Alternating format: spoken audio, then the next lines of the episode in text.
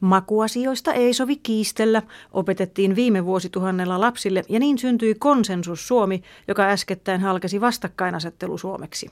Vielä on pitkä matka keskustelevaan Suomeen, jossa makuasioistakin voisi kiistellä ilman, että joku on aina väärässä. Ystävällä on uusi vaate, aivan kauhea, mutta me sanomme, ihana, sopii sinulle. Äiti antaa lahjaksi hirveän koristeesineen. Me sanomme, aivan ihana, kiitos, ja heitämme esineen sekajätteisiin. Puoliso haluaa yllättää ja valmistaa juhlaaterian. Siinä on liikaa suolaa ja pahoja yrttejä, mutta me sanomme, ihanaa, siis tosi hyvää. Musiikkitaloon on rakennettu japanilaisen huippuakustiikon johdolla maailman paras konserttisali. Me menemme konserttiin, kuulemme kovaa hälyä, erilaisia ysköksiä, saman äänen kahdesti ja sanomme, onpa hyvä akustiikka. Jotta makuasioista voisi kiistellä, pitäisi pystyä jäsentämään omia kokemuksiaan. Miksi minä en pidä mieheni valmistamasta kanasta? Johtuuko se yrteistä, suolasta, kermasta vai näiden yhdistelmästä? Olisiko sama kana minusta parempaa, jos sen kanssa tarjoltaisiin jotain muuta kuin keitettyjä pirkkaperunoita ja vettä?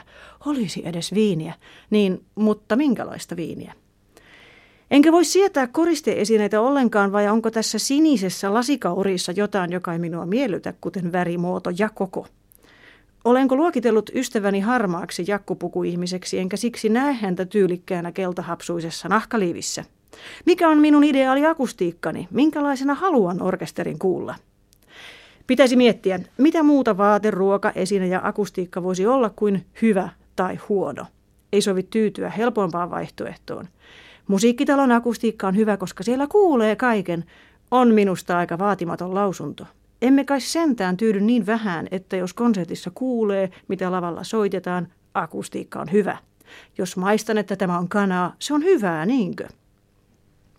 Jos minun orkesteri-ideaalini on muhkeasti yhteensoiva kokonaisuus, jossa on vaihtuvia värejä, voimakkuuksia ja sointeja, Helsingin musiikkitalo ei ole minun salini. Tämä ei tarkoita, että salin akustiikka olisi huono. Jollekin toiselle sen ääntä voimakkaasti vahvistava, bassoinen ja kaiken herkästi erotteleva akustiikka on juuri se, mistä orkesteri soi parhaalla mahdollisella tavalla. Mutta koska emme vielä elä keskustelu Suomessa, vaan vastakkainasettelun tai konsensuksen ajassa, en saa sanoa, että huolella suunnitellun konserttisalin akustiikka ei miellytä minua. Oikea mielipide on, että musiikkitalossa on Loistava akustiikka, ja jos joku ei pidä siitä, että näkee laulusolistin selän ja kapellimestarin irvokkaat kasvot, hän kiinnittää väärin asioihin huomiota. Makuelämysten maisteluvaiheessa olemme aina myönteisiä. Kun esikoinen ei ole ennen laittanut ruokaa, hänen sementiksi juuttunut laimea marjapuuronsa on suuremmoinen saavutus ja tuottaa ainutlaatuisia aistihavaintoja. Kun isolla rahalla on tehty hieno sali, sen akustiikka on hyvä – niin ihmiset sanoivat vuonna 1971 Finlandia-talon salistakin. Ja 90-luvulla Espoon Tapiola-salista, uudesta oopperatalosta ja jopa remontoidusta Helsingin kulttuuritalon salista. Mutta jos esikoisen seitsemäskin marjapuuro on liian kiinteätä ja mautonta, emme voi rehellisinä kasvattajina enää kehua tuotosta. Pitäisi miettiä, miksi siitä tuli sellaista – tai keskustella siitä, mikä itse kunkin marjapuuro-ihanne on, jos lapsi pitää marjapuurosta juuri tällaisena kivikovana harmaana klönttinä, hän on saavuttanut tavoitteensa. Mutta ehkä hän ymmärtää, että kaikki eivät ole yhtä ihastuneita.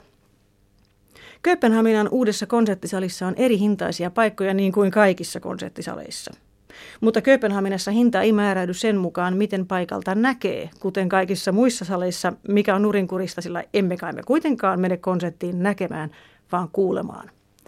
Kööpenhaminassa paikka on sitä halvempi, mitä huonompi on sen akustiikka.